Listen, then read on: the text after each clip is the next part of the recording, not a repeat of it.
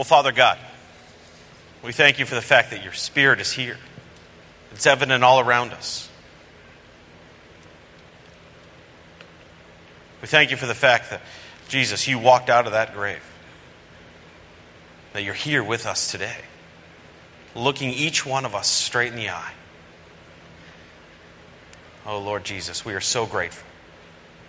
So much in awe of what you've done for us. We give you all the praise and glory for what you have done for us. Dying on the cross and rising again so that we can have a relationship with you. Lord Jesus, thank you. And Father, thank you for teaching us through your word as well. As you do teach us through your scripture, I pray that you impress upon us the message you want us to hear. That my lips are your lips, my heart is your heart, Father, and that you impress upon us this message, this powerful message of you, the resurrection of the Lord Jesus Christ. And Father, I pray that we aren't just hearers of the word, but we will be doers of it as well. And I ask all this in the name of your Son, Jesus. Amen. Amen. You may be seated. Well, good morning. We want to welcome you all. Uh, my name is Jared Ott, and I'm the senior pastor here. Glad that you're here with us today. This is an awesome time of worship, an awesome time to be here at Christ Church. And it's amazing because we are really celebrating the risen King. And that's why we have uh, the, the, the, smoke and the lasers and all the worship that goes into it. Why? Because it really is a celebration, isn't it? It really is a celebration. You have to understand that the resurrection really is the core to our Christian faith. It's the core to our Christian faith. If Jesus never walked out of that grave, then everything that we believe in would really fall apart, wouldn't it? How could we ever spend eternity with somebody who's not alive? But he is alive. He walked out of that, that tomb. And millions of people around the world are celebrating the fact that he walked out of that tomb. And so that's why we celebrate here today. You know, it's a really great opportunity. I know that we've been talking about this. If you've been with us over the past few weeks, we've been in our series 24 Hours That Changed the World. And we've been looking at the various encounters of Jesus leading up to his death and resurrection. And through that time, myself and John and Pastor Jamie been talking about those various encounters. And I had the great opportunity, and we've been kind of showing you pictures to get you there, of uh, being in Israel and actually being where the place where the tomb actually was, being where Christ died and being where he rose again. And it was a, a, really unique opportunity last year. And I remember going, and the, uh, there's two locations actually in Israel where they believe that the tomb was. Uh, one was found much later. But the traditional place is at the Church of the Holy Sepulchre, right there in the uh, old town of Jerusalem. And I remember thinking, I'm going to go, this is going to be my, the one opportunity to go and have a nice quiet time at the tomb. To have, a, to have just a, a nice peaceful opportunity to spend there and celebrate what Christ did. But then I got there and I realized 100,000 other people had the same idea that day. Here's a picture of the church, uh, the tomb of the Church of the Holy Sepulchre you'll see lines just wrapped around this tomb. Here's another picture from the top.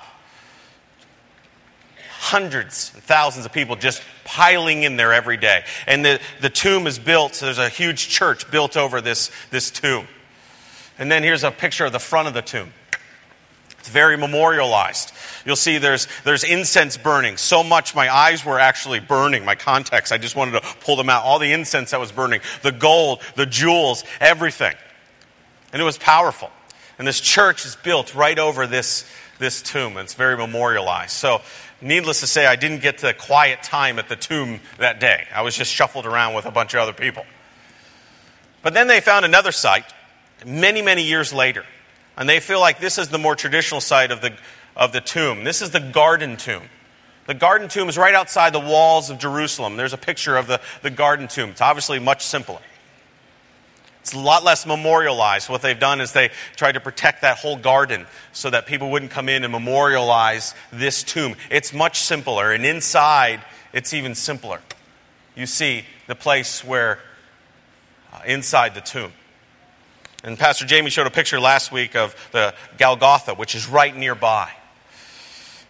And I remember being there at the Garden Tomb with a bunch of other folks, and it was a wonderful time of celebration, just like we had here today. We sang, We had communion together, which we're going to do here in a little bit. And it was a wonderful time of celebration there right outside the garden tomb because we reflected on what Christ did. But I remember being there and thinking, you know, we're here celebrating, and there's hundreds of thousands of other people around this garden. They're all celebrating as well. But you know, for the first Easter, the first Sunday, the women who went to the tomb, they weren't celebrating. The passage we just read from Matthew, when the women were going to the tomb, there was no celebration on their way. They were going very, very somber, very sad. Because Jesus had died. Mary and Mary went to the tomb.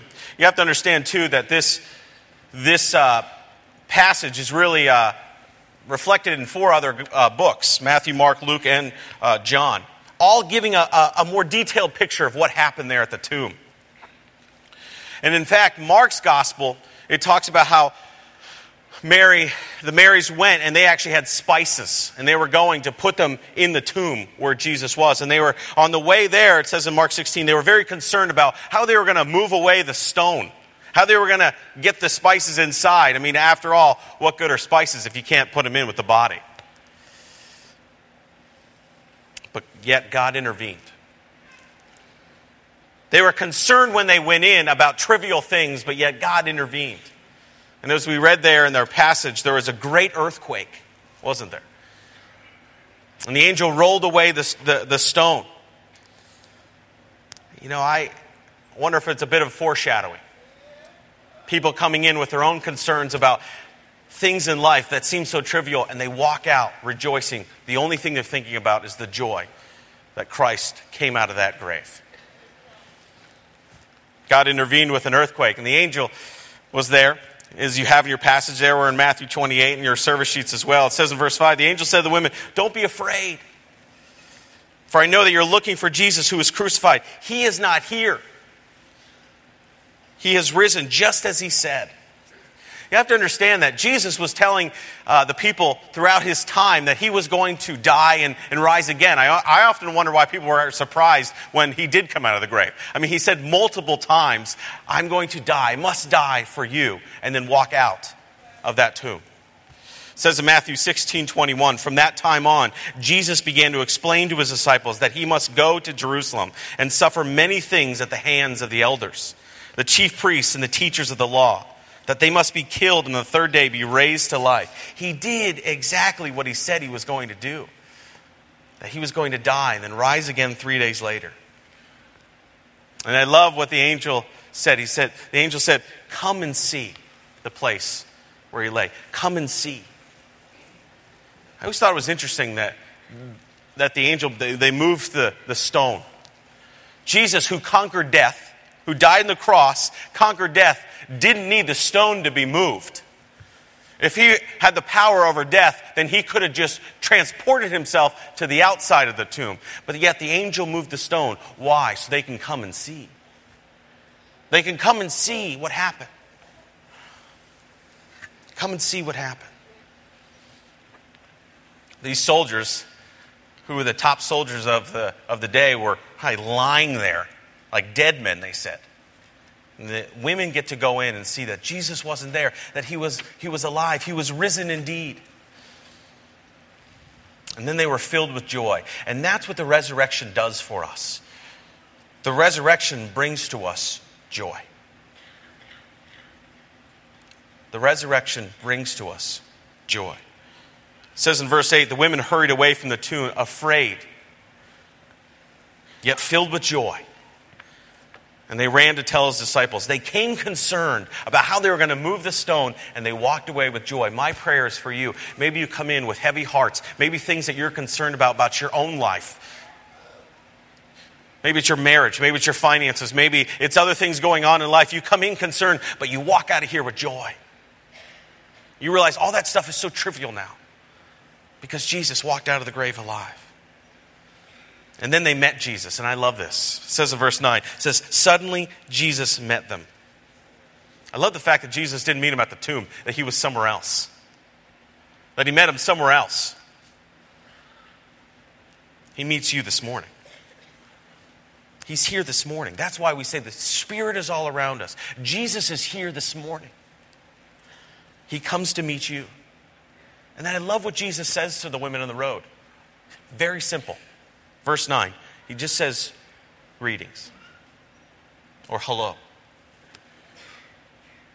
How powerful. You know, the church throughout history has often used big terminologies to get us confused about what's really happening. Jesus didn't give some kind of huge sermon to the women, did he? He just says hello. How you doing? He speaks to each one of us this morning as well. Hello. How are you? And then the women took action, didn't they? They took action. What do they do? They came and clasped his feet. The resurrection causes us also to worship him, doesn't it? Causes us to worship. You see, you have to understand this is the pivotal moment here of the resurrection story. It would be tragic for the women if, if it was just if it was just come and see. If it just stopped there, if the women just went inside and saw the tomb and realized, oh, he is risen. That's neat. If it stops at come and see, then it really doesn't mean much to us. But it causes us a response. How do we respond to that? We see that they worshiped him. They fell, they, they fell down and worshiped him. That causes us a response. Some of us have come to Easter Sunday morning. We want to welcome each and every one of you visitors. Glad that you're here.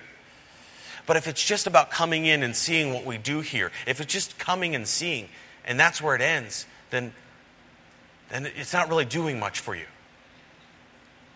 It's got to cause a response for us. That's why we worship Him. Because once we understand what Scripture says about our human condition, it only can cause us to worship. Romans 3:23 For all have sinned and come short of the glory of God. But the wages of sin is death. But the gift of God is eternal life through Jesus Christ our Lord.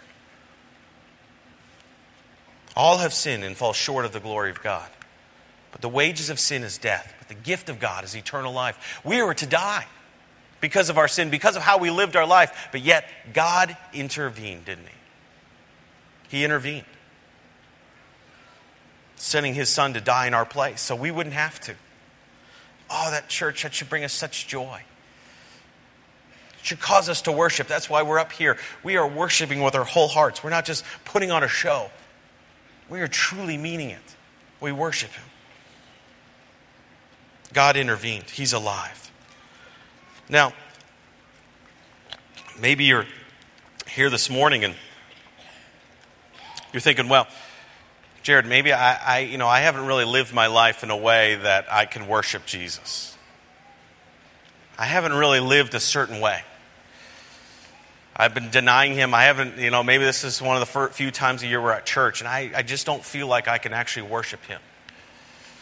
I love what Jesus says. He says, Go and tell my disciples, my brothers.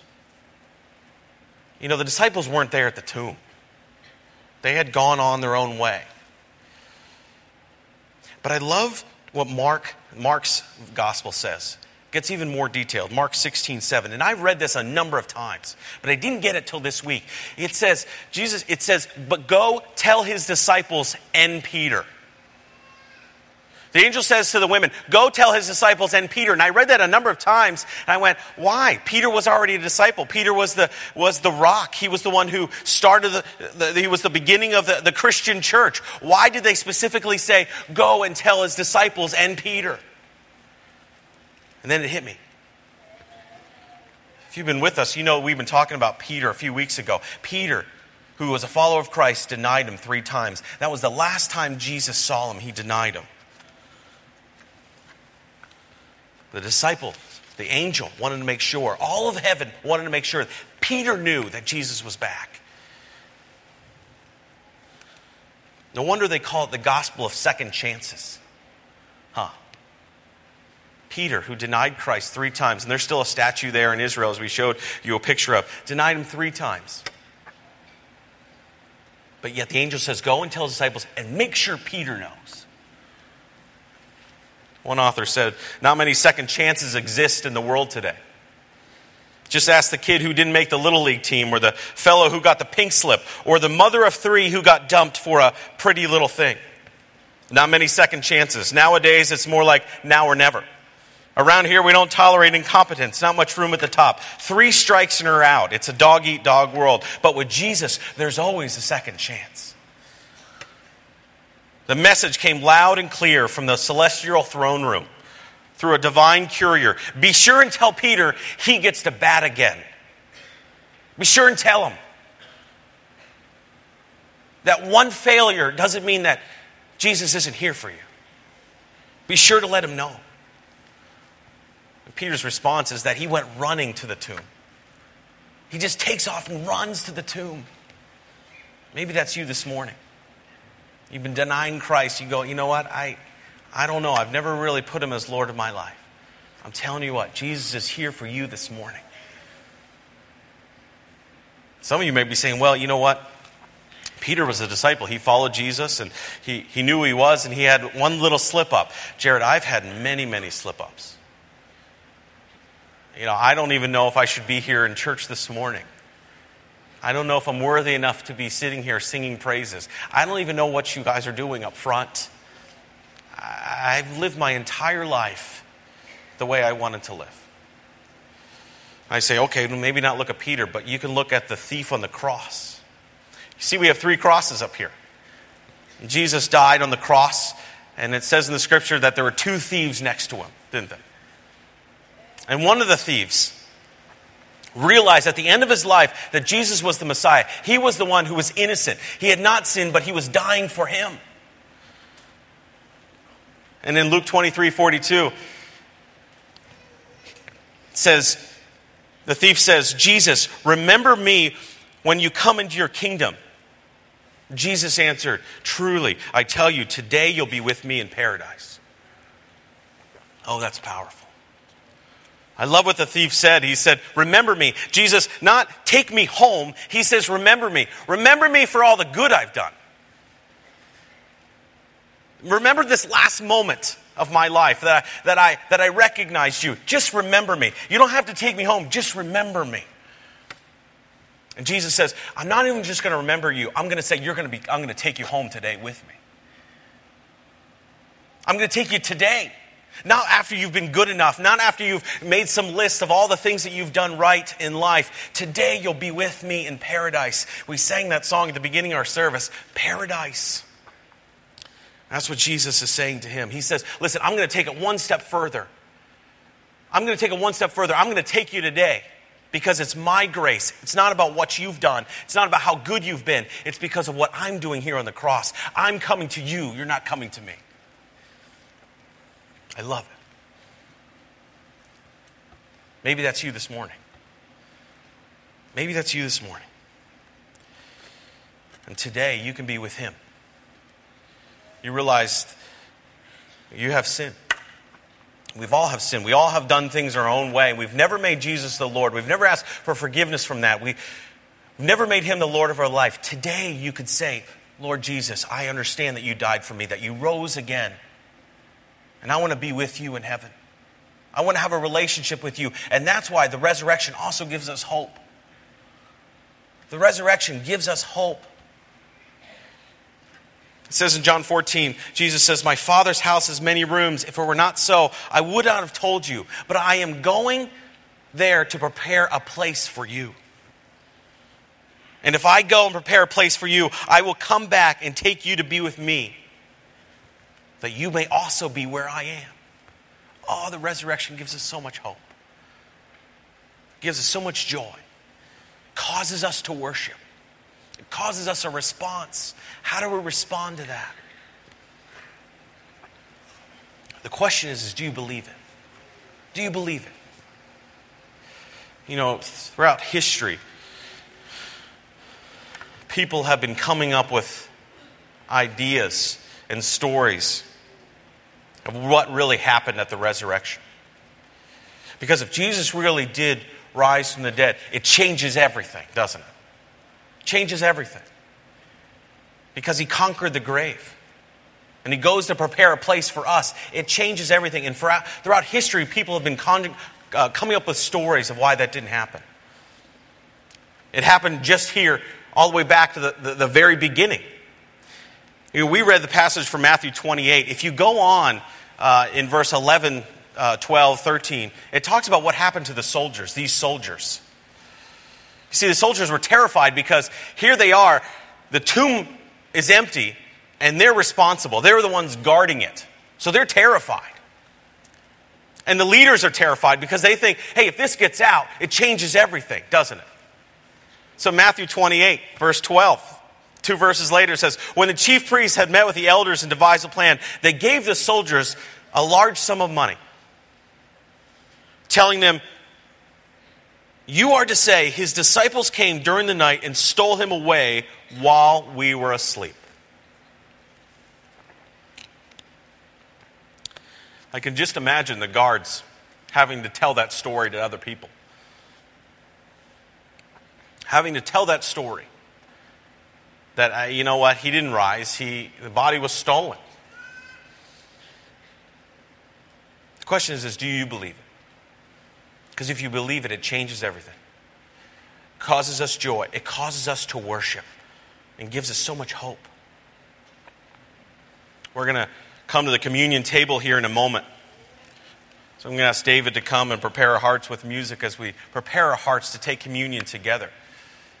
But I can imagine, I can imagine the Roman soldier going back, maybe to the barracks, and another soldier coming up and going, hey, What happened at the tomb? What, what happened there? I hear Jesus is gone. And I can imagine the soldier saying, Well, here's what happened. Uh, the, uh, the, the, uh, we fell asleep and the disciples came and they, they rolled away the, the stone and they stole the body. That's what happened. That's exactly what happened. And I can see the friend going, huh, what an interesting story. The disciples came and while you were sleeping, that is, that's amazing. I thought you were a good soldier, but you're an amazing sleeper. It does leave me with some other questions, though. It leaves me with the question of if you were sleeping, how'd you know it was the disciples who came? How'd you know it was 11 of them? And why did they unwrap the body and leave the linens behind? And I can see the soldier going, I, you know, I, just what, I, what happened. I can see the friend saying, you know what? Why don't you hold that story? Maybe what happened is exactly what Jesus said was going to happen maybe what happened is exactly how he predicted it was going to happen that he was going to die and rise again three days later. Maybe that's what happened. And boy, does that give me so much hope. Knowing that he's going to come back and he's going to take me home because I know him and then call him Lord and Savior. Maybe that's what happened. The question for you this morning is Have you ever responded to Jesus? Why not this Sunday, Easter Sunday, where you recognize, you know what? Jesus did die for me. He rose again three days later. And I want to come to Jesus. I don't want to conjure up any stories why it didn't happen. I don't want to question it anymore. I just want to come and say, you know what, Jesus, I've denied you. Maybe you can say, I haven't lived my life the way I wanted to live. And now's my opportunity. Maybe I've never made you Lord of my life. Maybe I've never bowed down and worshiped you because of what you've done for me. You've intervened in my life. Maybe you need a second chance. Today could be that day. The women came to the tomb concerned. They walked away filled with joy. That's my hope and prayer for you today. You walk away filled with joy, worshiping him because of what He's done, because it gives you so much hope. Let's pray. Well, God, we thank you for today, Lord Jesus. I thank you for what you've done for us on the cross. Lord, it causes us only to be able to respond in worship. Lord, that's all we can do this morning. Is respond to you in worship by what you've done. Dying on the cross for us, for our sin. You took that penalty. Lord Jesus. And you rose again three days later, and that you go and prepare a place for us. Oh, Lord Jesus, it gives us so much hope. Lord, I pray for the one or two or six or maybe half a dozen or dozen or 20, 30 people in this room, maybe who've never, ever recognized that, who have maybe have never called you Lord and Savior. Lord Jesus, I pray that you prepare their hearts. You speak to them this morning as you show up and you look at us, each one of us in the face, and you say, Hello. Maybe you're that one person in this room this morning who you've never given your life to Christ. You've been denying it all your life, or you need a second chance. Going to give you the opportunity to be able to accept Him as Lord and Savior so that today you'll know that you can be with Him forever. It's as simply as praying this prayer. Jesus is here. You're not praying it to me, the people around you. You're praying it to our Lord and Savior who's here present with you, who hears you. Simply say, Dear Lord Jesus, I understand that I am a sinner and I can't earn my way. Lord, I ask that you save me. Forgive me of my sins. Lord Jesus, thank you for what you've done for me. Thank you for dying. Thank you for rising again. Lord Jesus, I want to make you the Lord and Savior of my life. Thank you, Lord Jesus, for saving me, for having a relationship with me. Lord, I'm so full of joy, so full of hope, and I only can respond to bowing at your feet and worshiping you. So, Lord Jesus, I want to make that commitment today to make you the Lord of my life. And Lord Jesus, we thank you for those hearts that are changed here today that walk in with concerns but can walk out with joy, walk out in worship, walk out with hope. Until one day you come back and you call us all home and you said, you could say to us, each one of us, See, I told you, I told you I'd come back for you. I did exactly what I said I would do. Lord Jesus, we are so grateful. Prepare our hearts now as we take communion. So we remember what you did for us on the cross. Your body broken, your blood shed. I ask this all in the name of your Son, Jesus. Amen.